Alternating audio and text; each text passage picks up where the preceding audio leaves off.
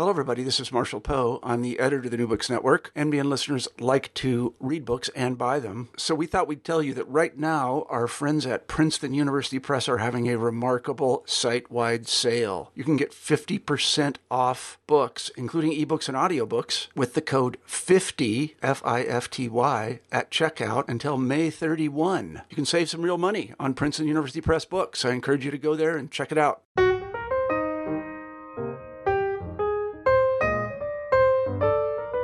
Hello, everyone, and welcome back to New Books and Biography, the podcast channel on the New Books Network. I'm Mark Clovis, your host for the channel. Today I'm talking with Andrew Curran about his new book, Diderot and the Art of Thinking Freely. Andrew, welcome to the show. Thank you so much for having me, Mark. Well, thank you for joining us today. I wonder if you could start us off by telling us something about yourself. Well, let's see.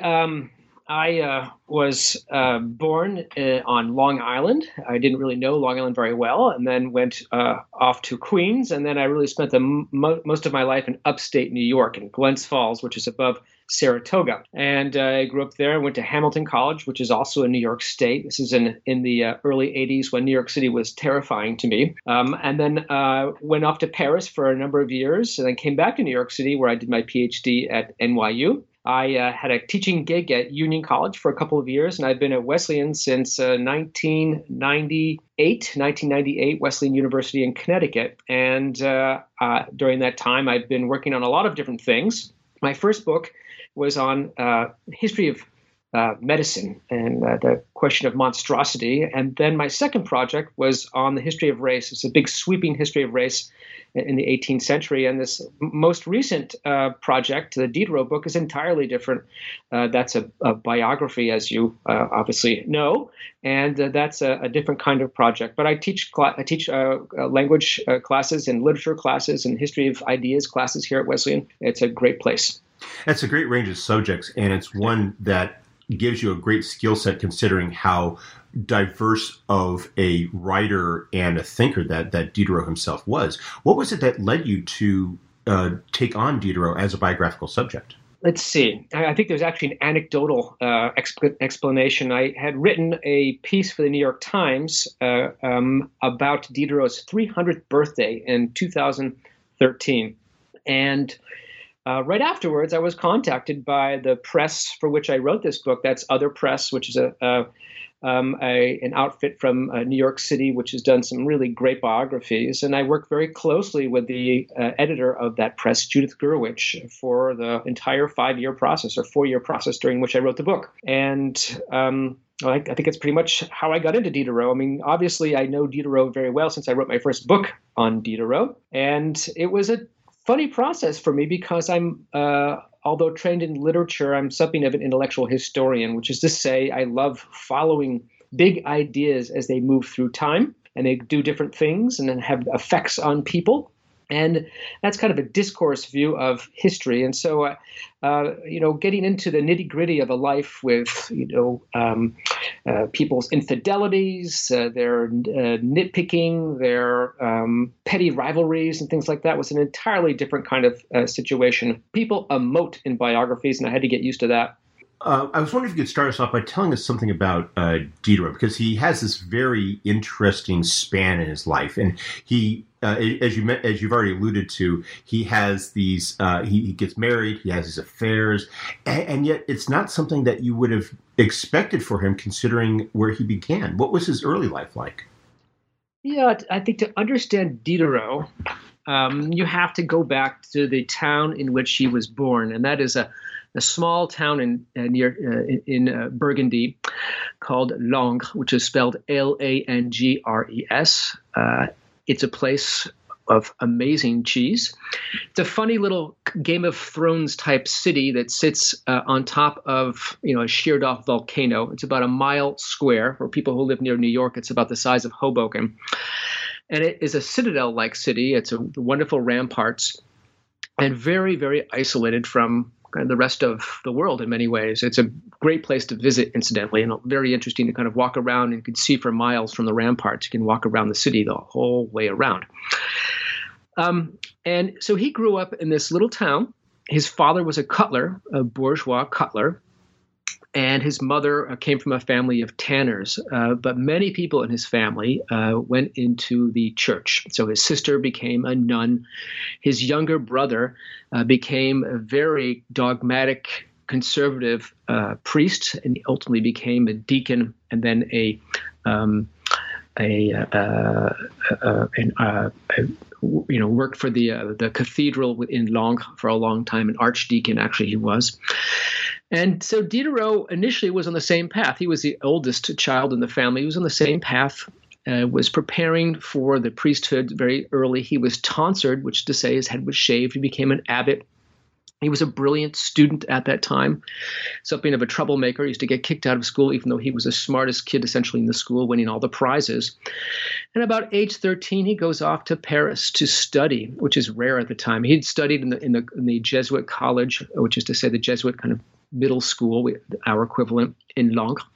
Goes off to Paris, where he studies at a place called the Collège d'Harcourt, which is a hardcore college, which is gone now, but it's very close to the Boulevard Saint-Michel in Paris, which was kind of wiped out his school pretty much. Anyway, after that, he goes to the Sorbonne, which was the Faculty of Theology within the University of Paris. And at that time, he comes under the spell of the Parisian freethinkers. He is contaminated by the ideas of Voltaire in particular, I think, about kind of the new science coming from England. And basically, his kind of dogmatic religious understanding of the universe starts falling apart in his 20s. And he drops out of the Sorbonne. He becomes a ne'er-do-well, and he starts his life as a translator to kind of piece together a meager existence, becomes estranged from his family. And so what we have here is a story of somebody who starts off in a very traditional conservative family in a very traditional conservative small city in Paris, who go in Burgundy, goes to Paris, and falls under the influence of freethinkers, etc., and then becomes ultimately the most famous atheist of his era. It's a very interesting intellectual path that he takes in his early years. But I was also struck when you describe the more mundane personal aspects of it, like how, for example, the degree to which his course was shaped by the death of, correct me if I'm wrong here, I believe it was his uncle. Initially, he had this career path charted out in the church, and then when this relative of his died, and that closed off that career path, that contributed to that shifting of him. And it struck me about how interesting it was that that insight that it gives us into some of the dynamics of French society at the time, about how the possibilities of what was available and how the choices he had made, because that same dynamic plays a role when you're talking about his early years as a writer and translator, when he's struggling to make a living, he's dealing with the expectations of his parents, and he's dealing with the opportunities and limitations that were available to him. It spoke to me, I thought, as to how dramatic his shift was, not just intellectually, but he goes out and breaks away from what would have been a very comfortable existence in the church to taking on this very challenging life as a writer and translator at a time when most people who wrote didn't necessarily make a good living off of it. Yeah. Let me start with the great story you allude to, which is kind of fun, and it's so emblematic of who he is. So his uncle, as you point out, is a chanoine. He's a canon in the cathedral in Langres, which is a big and powerful ecclesiastical kind of organization in Langres, huge influence, so very rich at the time. And so his uncle says, I'm going to make my nephew into a canon as well. He's so brilliant, he's doing well at school, etc. And so he is setting this whole thing up. And this is really a nepotistic kind of succession plan. It doesn't work out very well. The people in the chapter, which is the organization of the group of canons in the cathedral, vote against this. And the uncle gets mad. He actually writes to the Pope. And while the letter is making its way to the Vatican, he dies. The uncle dies. And therefore, his request is null and void. And so this funny little contingency, this little tiny blip in Diderot's life changes everything, because at that point, he's not made canon. And Diderot says, well, I'm going to go to Paris.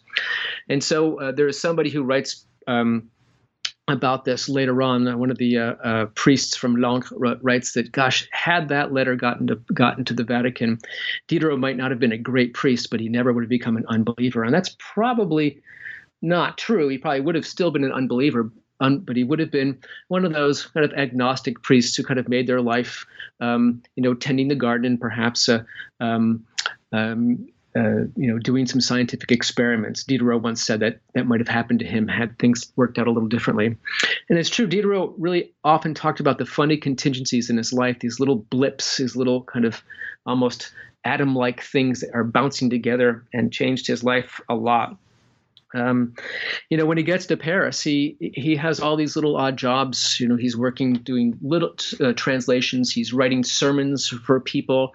He is a tutor. He's tutoring in mathematics without really knowing mathematics that well, but he teaches himself that because he's so brilliant. And eventually just kind of admits, like, really, I don't want to do anything. I just want to study. And he teaches himself Italian. He teaches himself English. He teaches himself English by using a Latin-English dictionary, which is amazing because he was such a great classicist. And then that is that funny little thing that he does that allows him to begin a career as a translator on Rue La Harpe, working for a number of translators and a number of editors who will later become the editors of the encyclopedia.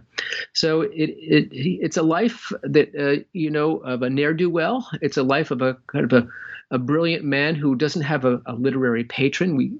At this time, many people might have patrons, and Diderot was one of the first, a member of the generation of people that did not have literary patrons. He was making it on his own.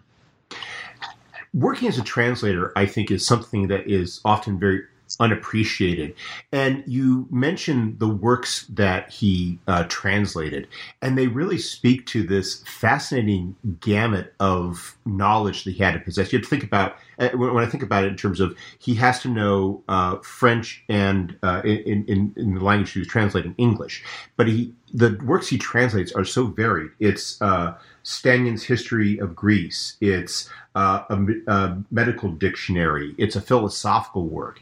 And the amount of vocabulary that he had to know in both languages to engage in, we're not talking about simply translating works of fiction here, in which he's just using a general vocabulary. He has to know this specialized knowledge in order to make sure that his translations are accurate.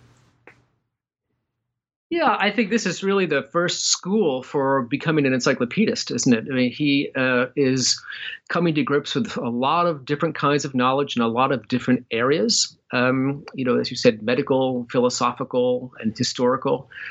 And for the kind of work he's going to be doing later on as both contributor to the encyclopedia and the editor, this is really a great opportunity for him.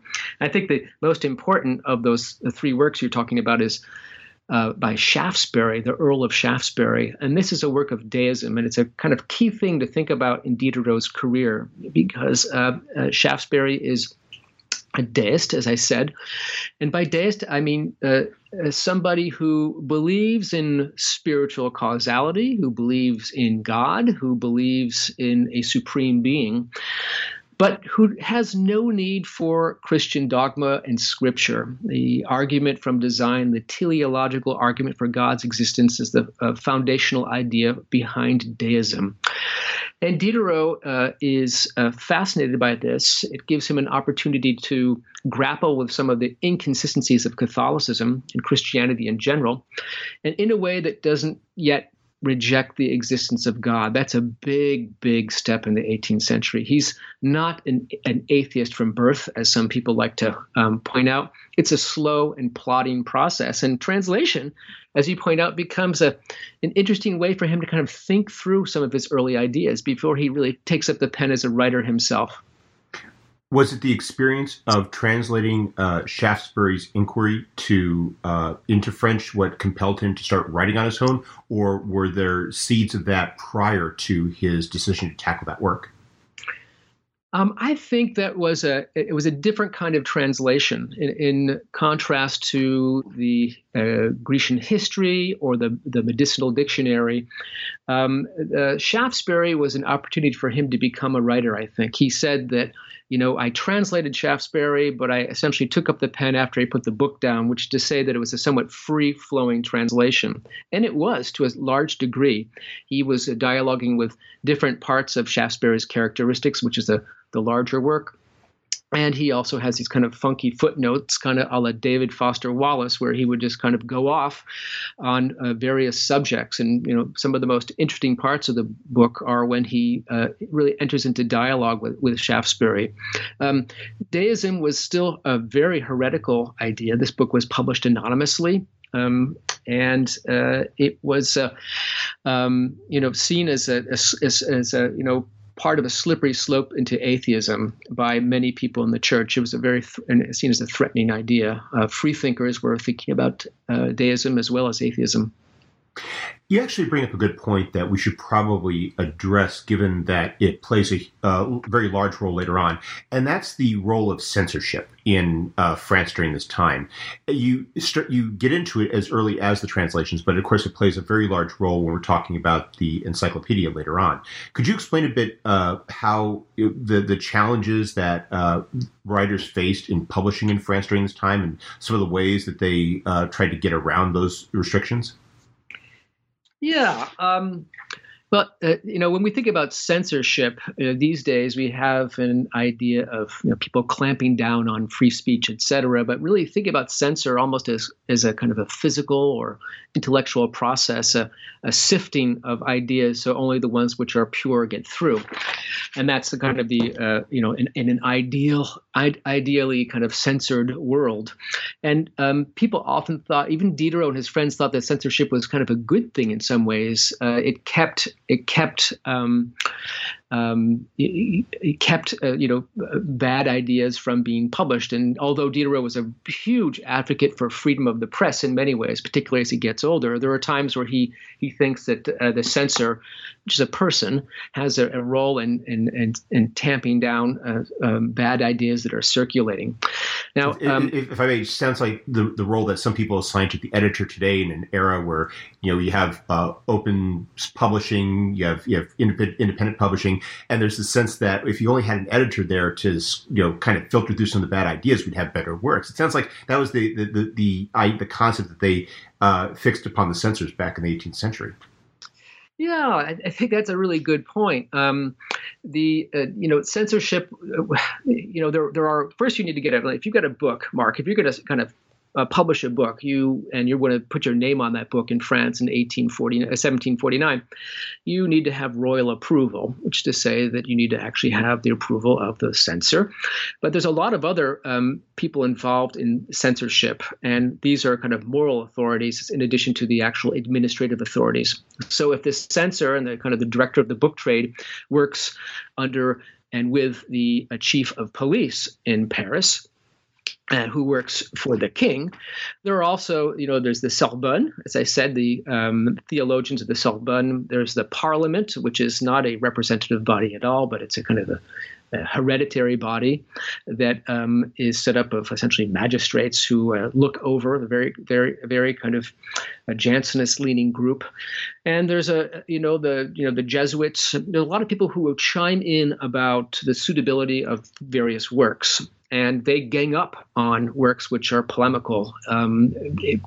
It's quite interesting to note that, you know, the book trade was something of had the kind of privileged status of Silicon Valley, maybe in the 18th century, that it was a huge moneymaker for a lot of people.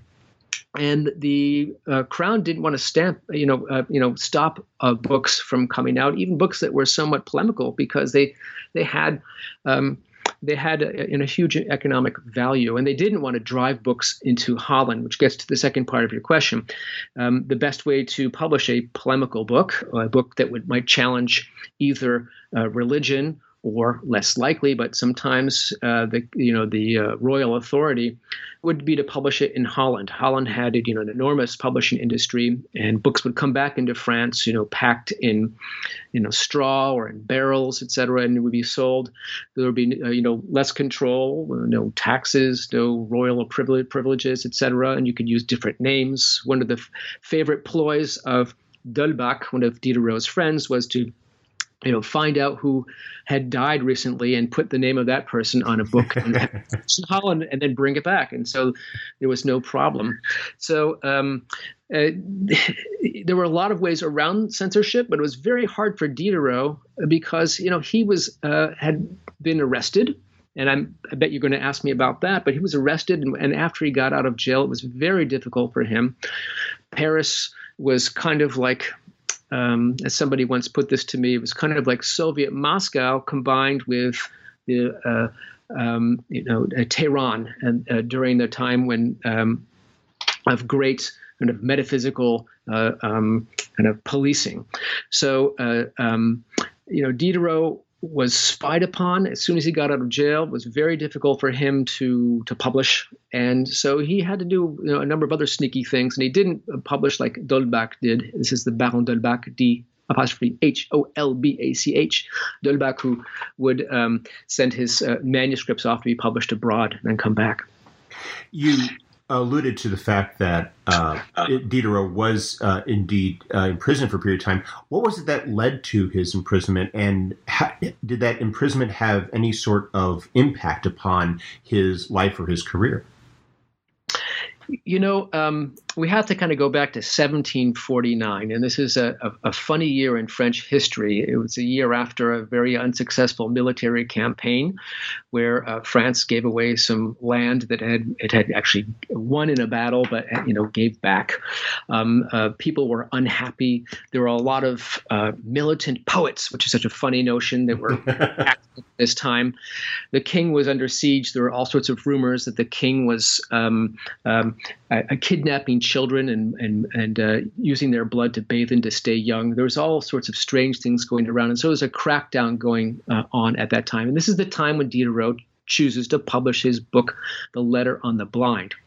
Now, The Letter on the Blind itself is a very interesting philosophical text, which is kind of tough to read if you were to buy it at a bookstore, but it's fascinating in that it has this great scene where a blind man is dying, and he essentially refutes the existence of God in three or four different very powerful ways as he's dreaming and dying.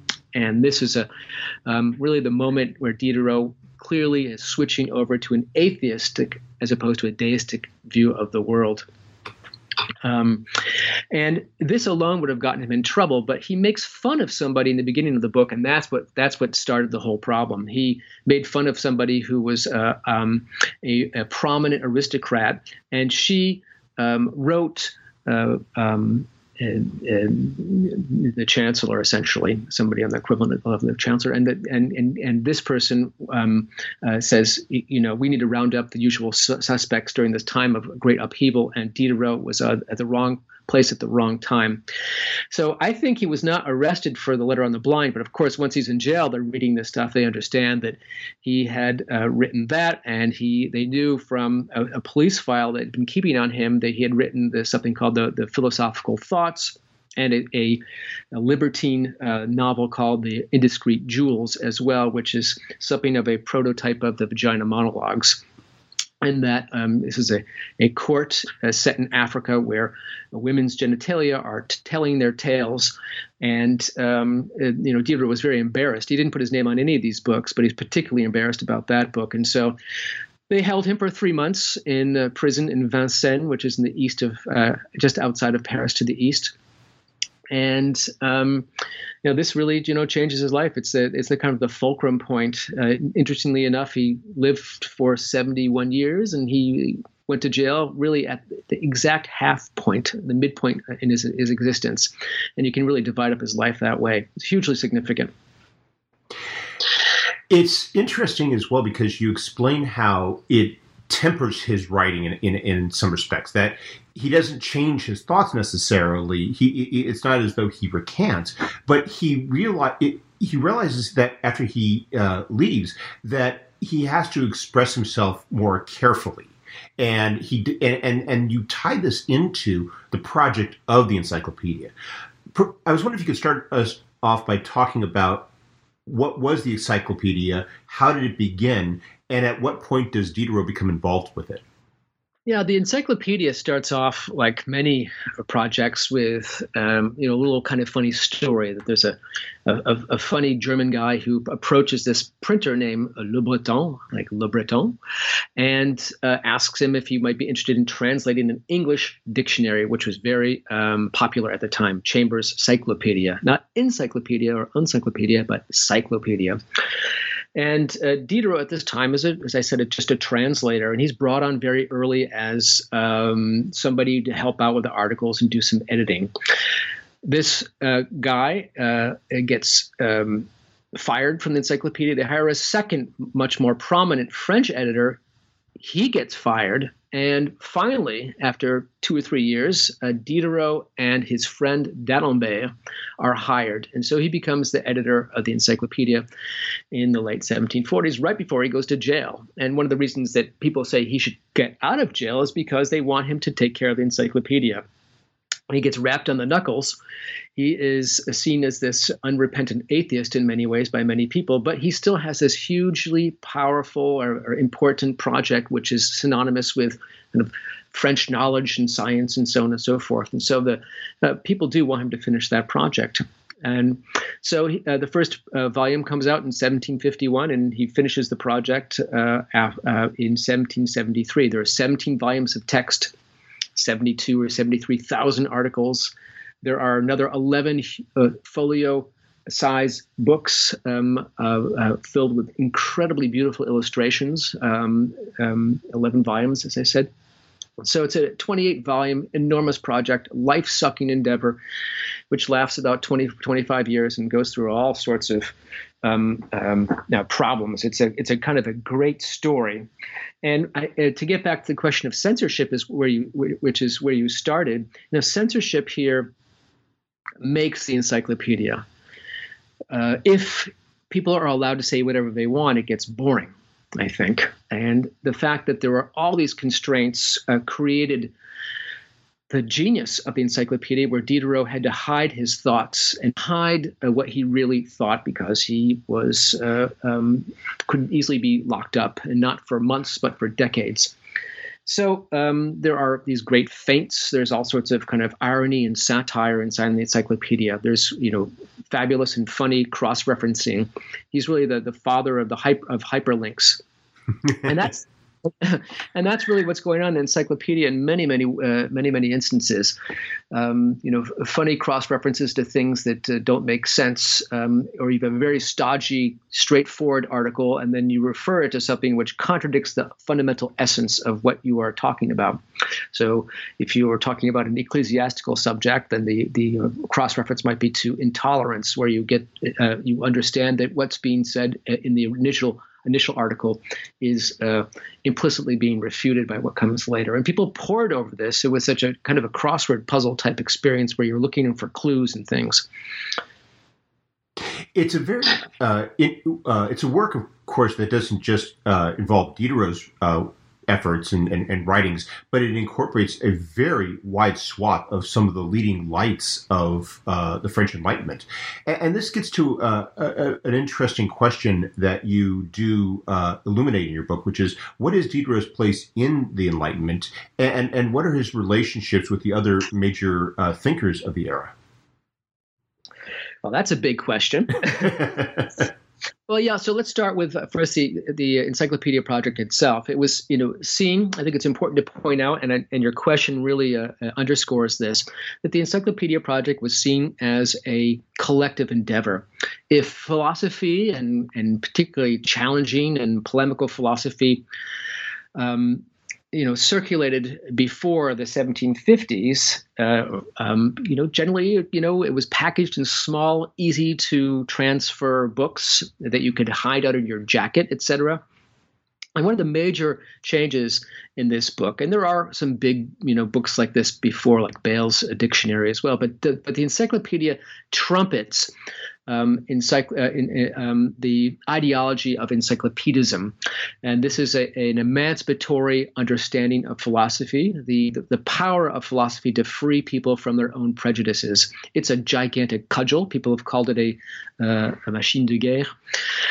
It's sometimes pretty tepid compared to some other books that say D'Alembert writes, but it really is this. It has a particular stature, this giant, beautiful luxury edition. It really brought free thinking and, as I said, an ideology of emancipation into public in a way that had not been done before. Everybody read this book because they knew that the major, as you said, leading lights were participating. Buffon, the great naturalist, did not participate, but De Breton did. Voltaire was writing for it initially. Rousseau as well, Diderot's friend Rousseau, was also writing for it. He wrote about 300 articles on music. So it was a collective endeavor by what they called a Société des gens de lettres, a society of men of letters. So it was this idea of a collective endeavor of really the century's most brilliant people coming together. And it had an enormous kind of cultural capital. People like Catherine the Great subscribed to it. And there were 4,300, I think, subscribers to this ultimately. And then, of course, there were many, many more editions. I think that Robert Darton, the great historian, estimates that there were 25,000 copies circulating by the end of the century. So there was a lot of clout behind the encyclopedia, and Diderot, started off a relatively unknown, a person who had written these kind of atheistic books when he starts, but he becomes the public figure of the encyclopedia. D'Alembert, his co-editor, was far more famous initially. He really is a kind of a almost Newton level genius in terms of mathematics. And D'Alembert drops out, and Diderot is the one who finishes this entire project and becomes, as I said, synonymous with the encyclopedia. In fact, it's one of the reasons his legacy is so hard to pin down is that he is often reduced to this vulgarizer of the era's knowledge. He's the person who made the encyclopedia and not much more. That was his reputation in the 18th century among many people. I took it as something of a testament to his the stature that he gains from the encyclopedia when he becomes one of the figures in the satirical play that comes out in the 1760s. And I thought it was a very interesting look at how at both how the era viewed Diderot as a result of the encyclopedia, and also it gave, as you describe his response to it, it gives you a really good look at the man as not this great thinker, but as a human being with his own vulnerabilities and sensitivities. Yeah, the play you're referring to is Palissot's Les Philosophes. And the context for this play, which was an incredibly successful and satirical play, is that in the late 1750s and early 1760s, the encyclopedia was either under siege or banned, and people ganged up on it in a way that people gang up on people on the internet these days. And the most effective way of doing so was not the internet, it was the stage for someone like Palissot. So he writes a satirical play that has a number of the kind of Enlightenment figureheads on stage. Palissot loved Voltaire, so he did not put Voltaire on stage, but he certainly made fun of Rousseau. Rousseau was not an Enlightenment figurehead at this point. He'd kind of pulled out of the Enlightenment project, if there was a project. But he makes fun of Rousseau, and he makes fun of Diderot. And Diderot is this plagiarist, kind of deceitful, kind of disseminator of fake news, and really the leader of this gang of charlatans, these philosophes who are taking over and poisoning France. It really is kind of reminiscent of the way we talk about our own world right now. Rousseau's treatment is really much funnier. They had Rousseau, who is, of course, the partisan of the stereotype of the state of nature, the natural man, the noble savage, etc. They had Rousseau come out on stage, or the character representing Rousseau come out on stage on all fours, and acting like an animal, and he pulls a cabbage out of his pocket and eats it. And during the 18th century, people didn't eat raw vegetables, so they reduced him to the state of animal. And it's a very funny play, which is kind of a Moliere-like type play. It's all in verse, very clever.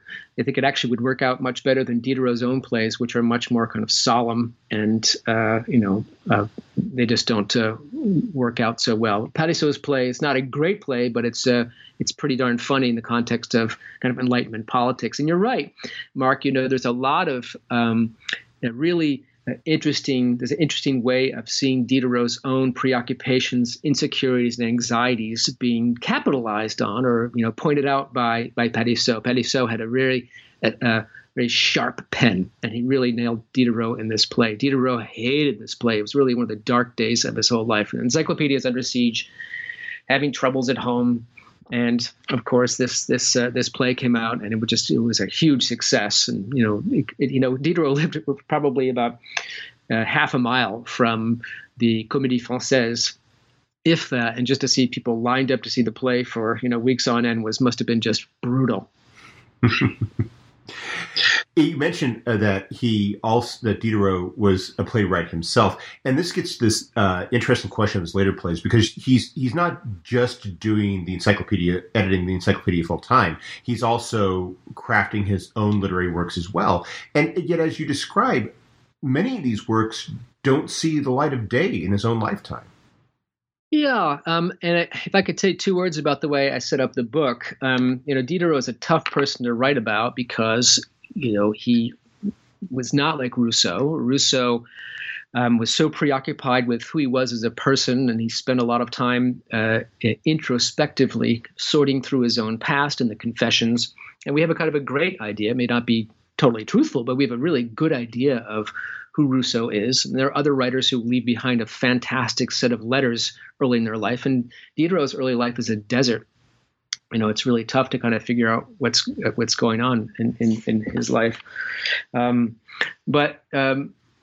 thing we certainly do know is that after he gets out of prison, and of course the correspondence picks up pretty well at this point, but he gets out of prison, he realizes he can't write in the same way that he was writing before, all these polemical works. And so he starts writing for the drawer, essentially, as the French like to say.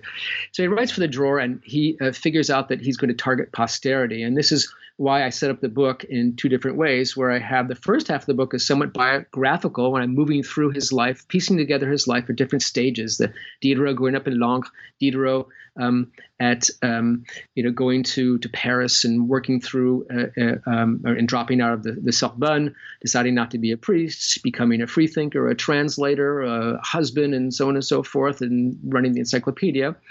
And then the second half of the book I call Late Harvest, because Diderot really produces the greatest late harvest for us of the 18th century. So the second half becomes much more thematic. And thematic because I use his texts to I group his texts thematically in order to talk about the things he's left behind, because he left a large number of writings on unpublished writings on art history, or art criticism, on what I'm calling kind of anachronistically kind of sexology, and his political writings, etc. And these were all discovered after he died. He created three caches of manuscripts, one of which went to his daughter, one of which went to Catherine the Great as well. So he's kind of making sure that after he dies, his works will appear and kind of explode like bombs in French literature, and that's exactly what Goethe said about him. That when Goethe discovers Ramel's Nephew, one of Diderot's books, he's just blown away by it and said this is going to be a bomb within French literature. And Diderot was preparing for this. He was hoping to talk to posterity. He was hoping to talk to us. And that's why I called it Late Harvest, because, we are the recipients of this. And I think it's really fun to think about him really creating a group of writings that was designed for a different generation in many ways. He really is, in that respect, speaking it to the future in a way that that's very calculated. I mean, most people are definitely writing for the present. They're hoping they have that impact. But Diderot really is thinking about, you know, what is going to be, the world's going to be like once he's gone. Yeah, I mean, he is so prescient in many ways. You know, he's thinking about different kind of political revolutions. He's thinking about natural history in a very prescient way. He's thinking about the future. He doesn't he does predict a lot of things, but at the same time, in terms of history, he's not sure whether the world is moving in a progressive way or in a regressive way. He's pretty pessimistic, actually, for the latter part of his life. He thinks that there might be a kind of a terrible revolution, and the sciences will kind of disappear. He thinks this encyclopedia might be a great repository of knowledge, which will help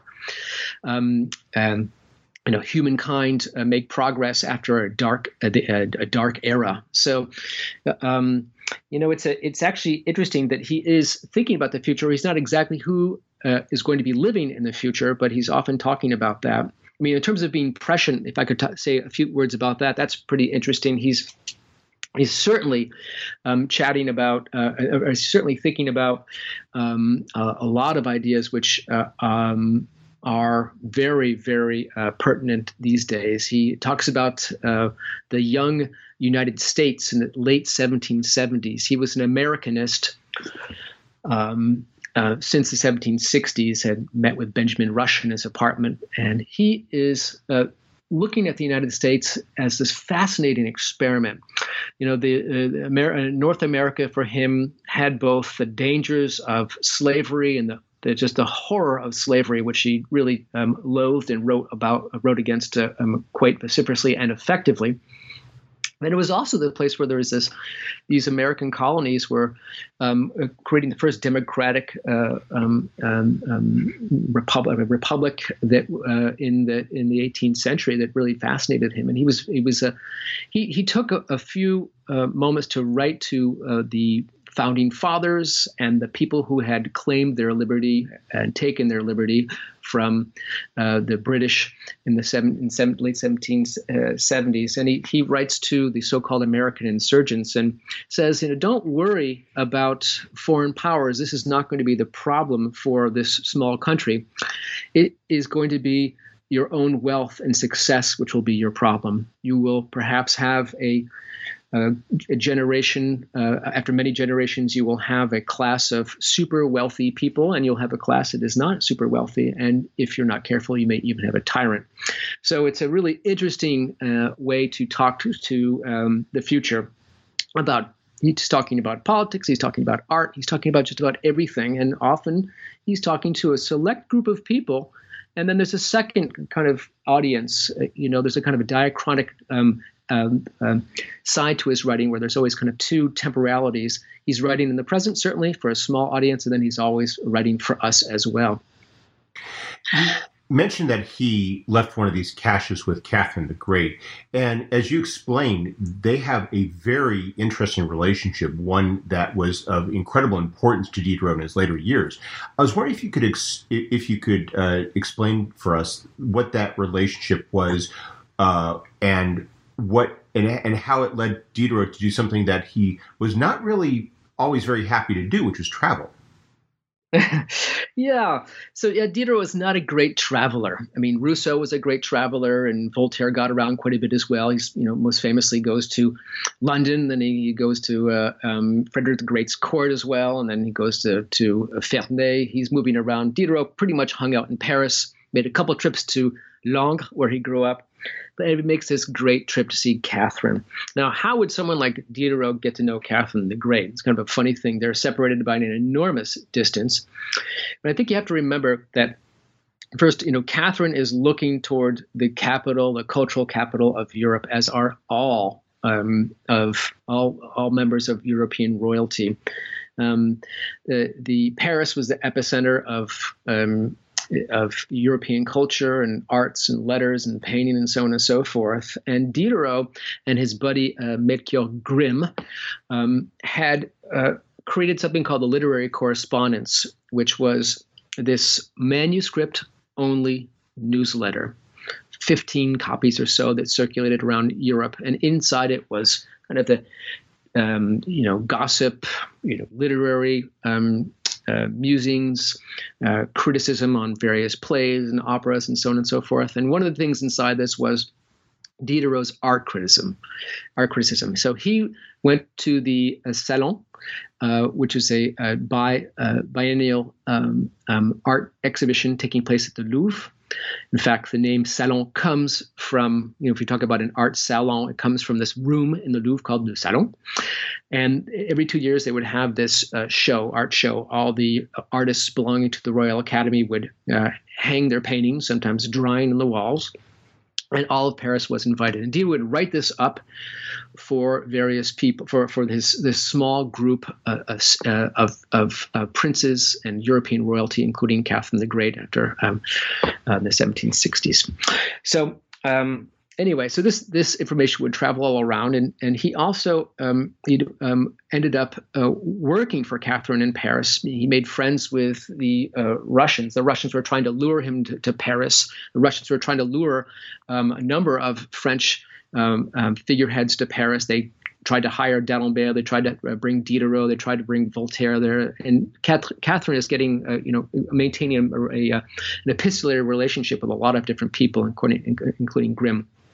Now, Diderot doesn't go to Russia initially, but he does start, corresponding kind of implicitly with her through this correspondence, and eventually he starts working for her after she does this amazingly generous thing. She buys his library when he is kind of fallen. He needed some money for a daughter's dowry, and as the encyclopedia is just about kind of petering out, and his the money he's getting from the encyclopedia is drying up, he gets an enormous infusion of cash from Catherine, who allows him to keep his library, and she makes him the kind of imperial librarian for his own library, and pays him 50 years in advance. So all of a sudden, he has a lot of money thanks to her, and so he says, "Well, I will be your cultural ambassador, essentially, in Paris." And so he's going around buying paintings for her as she's putting together the Hermitage collection. It's pretty amazing. And he negotiates an enormous purchase of the second biggest collection of paintings and art in France. And this was really to the dismay of many people in France. But he didn't care. He thought that France had kind of turned its back on him in many ways, and so he does this, and he sends this off, and this really becomes the foundation for the Hermitage collection, one of the main collections, Rembrandt and lots of excellent canvases. So, so he's working for her, and eventually he gets to a point in his life in 1773. He's an old man at this time, where he feels very grateful to her, and at the same time he's kind of sad about life in Paris. And he makes the trip to see Catherine, and he's thinking about maybe doing a second encyclopedia where he would not be beaten up in the same way he was beaten up in France doing the encyclopedia, where it was canceled and forbidden to. He was forbidden to publish it on two occasions. So he goes to see Catherine, and perhaps set up the encyclopedia, and also talk to her about reforming Russia.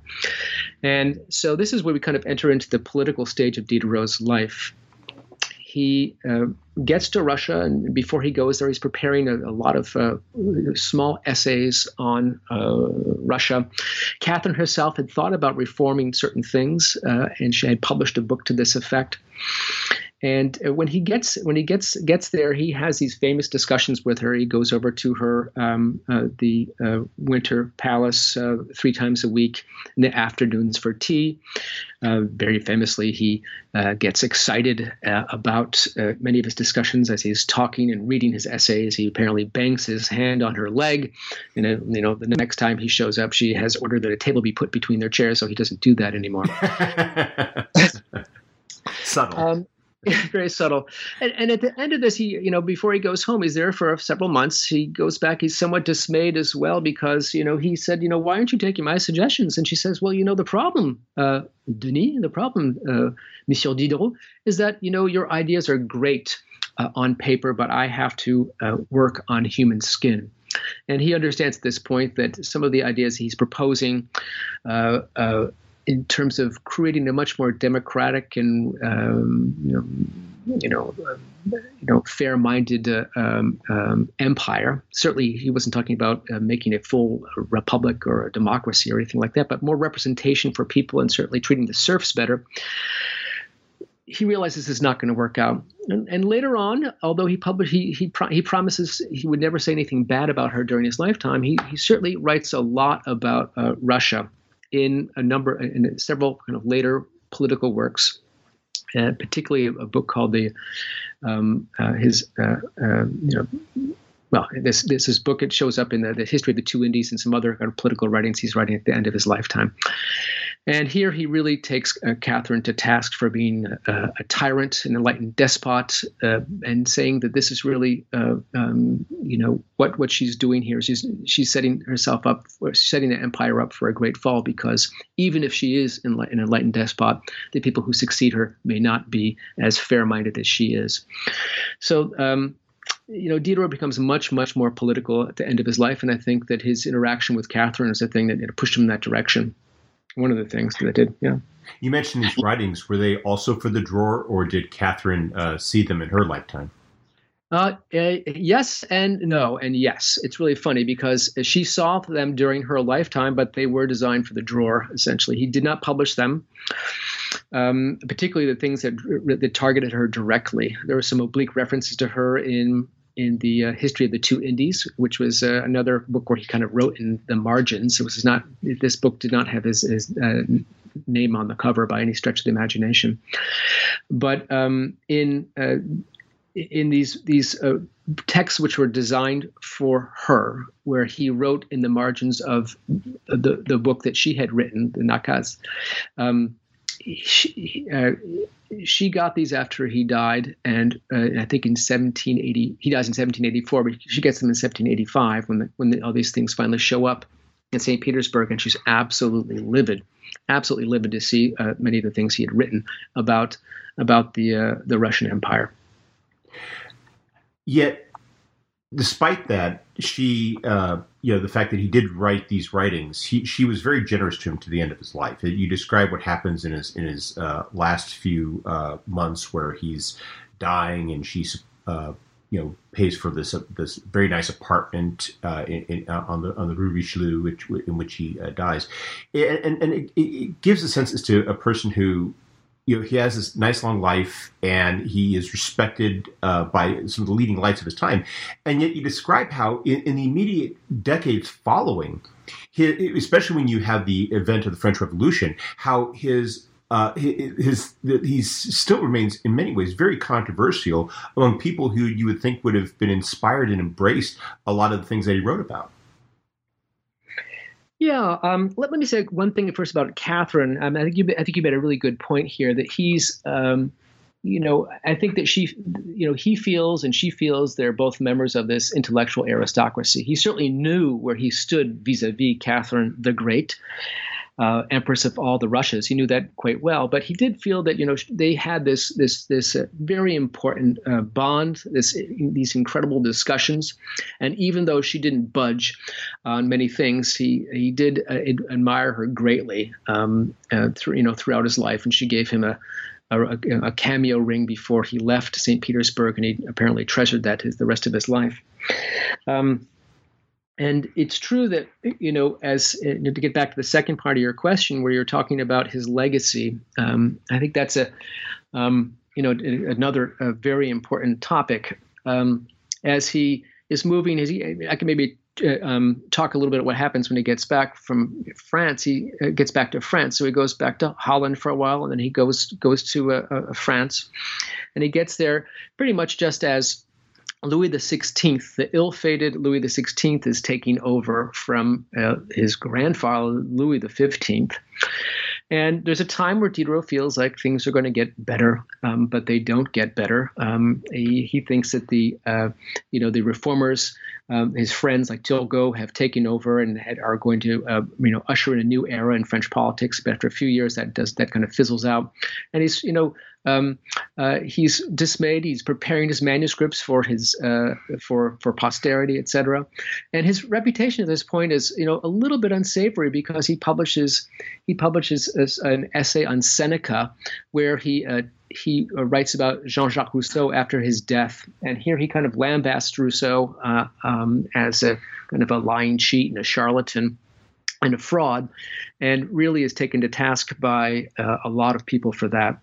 So his legacy, you know, as he's dying, as you know, in his last years, is as follows. He is the person who was the great vulgarizer, the head of the encyclopedia, the person who introduced a lot of ideas into France that were potentially very disruptive.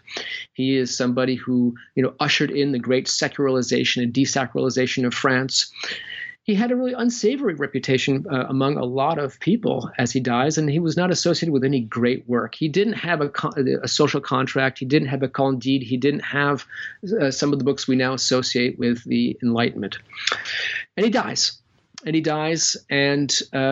When the revolution happens 5 years after his death, you would think that perhaps, you know, he would be rehabilitated by the revolutionaries, but they were very smart and cagey, and they understood, Robespierre in particular, that associating their movement, this movement of liberation, which is perfectly consonant with the way that Diderot was thinking and writing, but associating their movement with atheism, with which Diderot was synonymous, would have killed it, or really, you know, made it not work out as well for a lot of people. So Diderot was forgotten. The great heroes, the intellectual heroes of the revolution, are Rousseau and Voltaire, both of whom were pantheonized, put in the pantheon in the 1790s, where Diderot was essentially forgotten at that point. And he becomes, you know, something of a contentious figure in the 19th century. By this point, you know, some of the late harvest has begun, and his texts are trickling out. You know, there's the text, the Nun, that trickles out, that is published. Rameau's Nephew is published, you know, in the 19th century.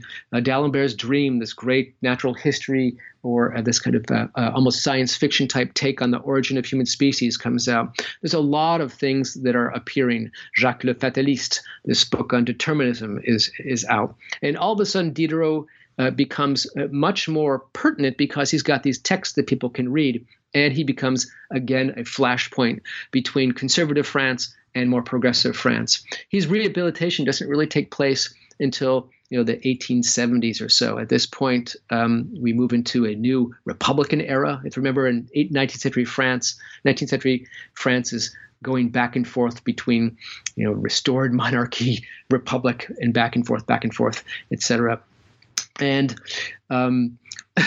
various revolutions as well. So by the time that the Third Republic has taken root, the progressive thinkers, and we're talking about positivists, free thinkers, and atheists, and people who really are wed to the idea of progress and science and the desacralization of France, take up Diderot as their hero.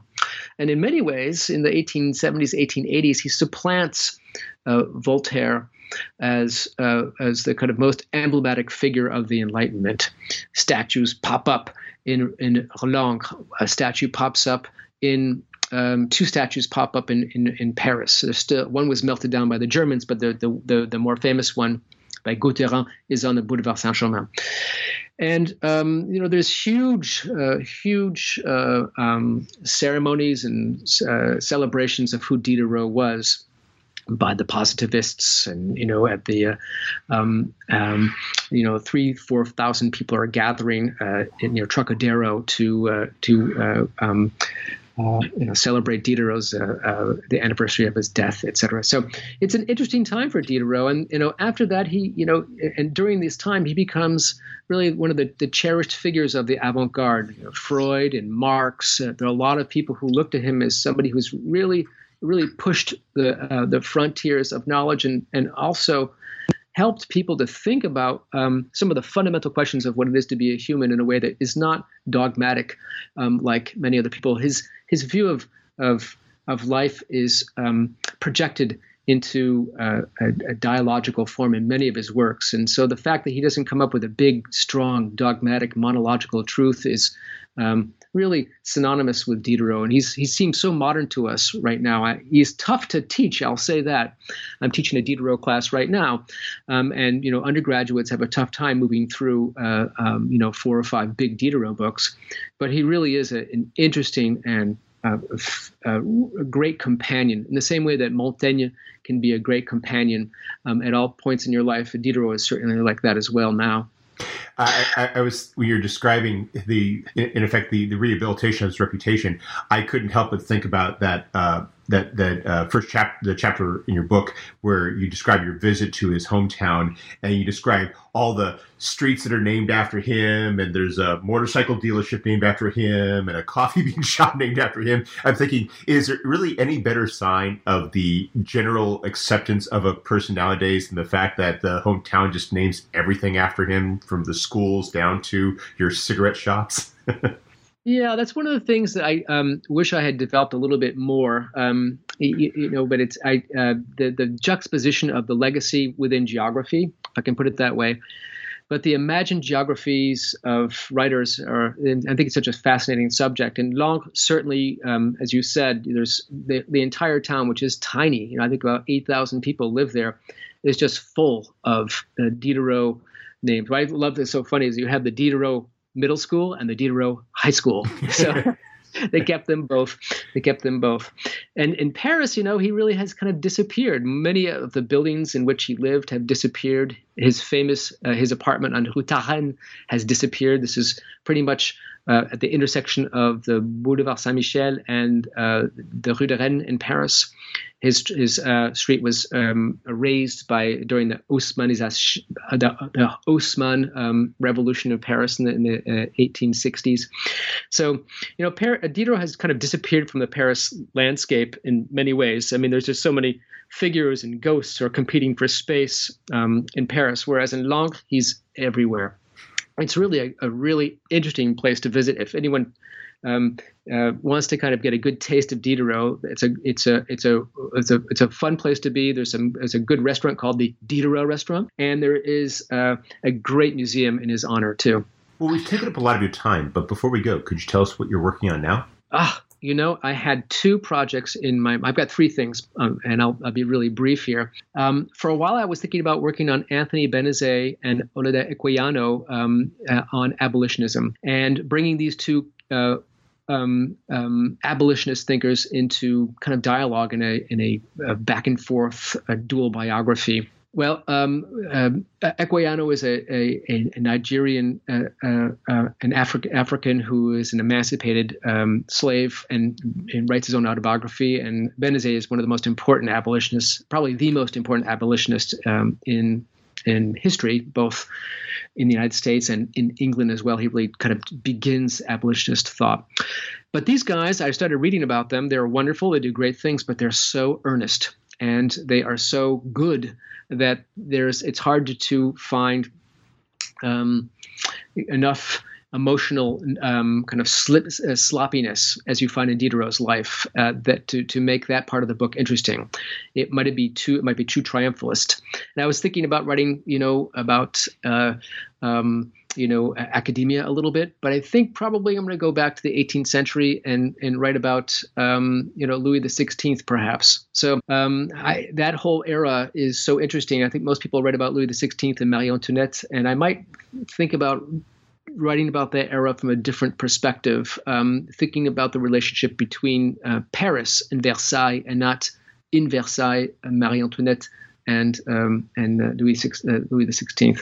So we'll see. I'll keep you posted. Please do. And hopefully when you have completed those works, we can have you back. That'd be great. Well, Andrew, thank you very much for taking some time from your schedule to speak with us. I hope you have a wonderful day. And you too, Mark. Thanks so much.